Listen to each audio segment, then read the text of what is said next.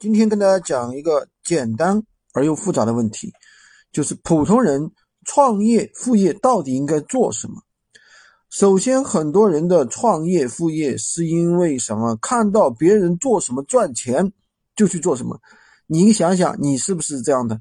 你刷到一个朋友圈里面看到别人说啊什么赚钱，你就开始搞什么。然后有人跟你说这个是风口，你去搞什么？然后有人跟你说。这是有黑科技，你就去搞什么？赚钱轻松，赚钱快，你就去搞什么？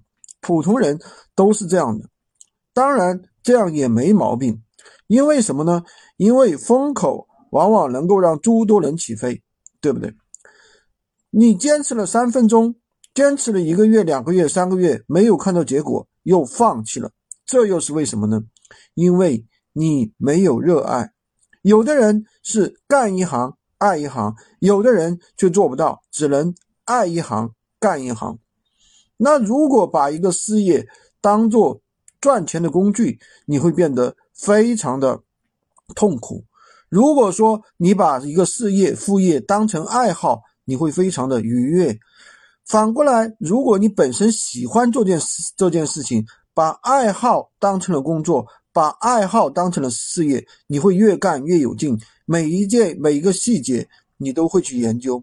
但是我和普通人都不一样，我是喜欢一个细节，喜欢细节，喜欢研究的一个人。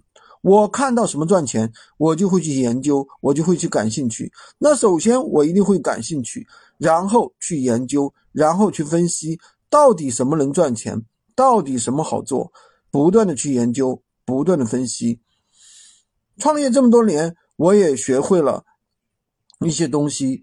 不要太焦虑，不要选择一个短期的项目，不要听见别人说什么就去做什么，要选择一个长期起点比较高、门槛比较高、天花板比较高的一个项目，在一个小赛道，其实也能拿到大结果。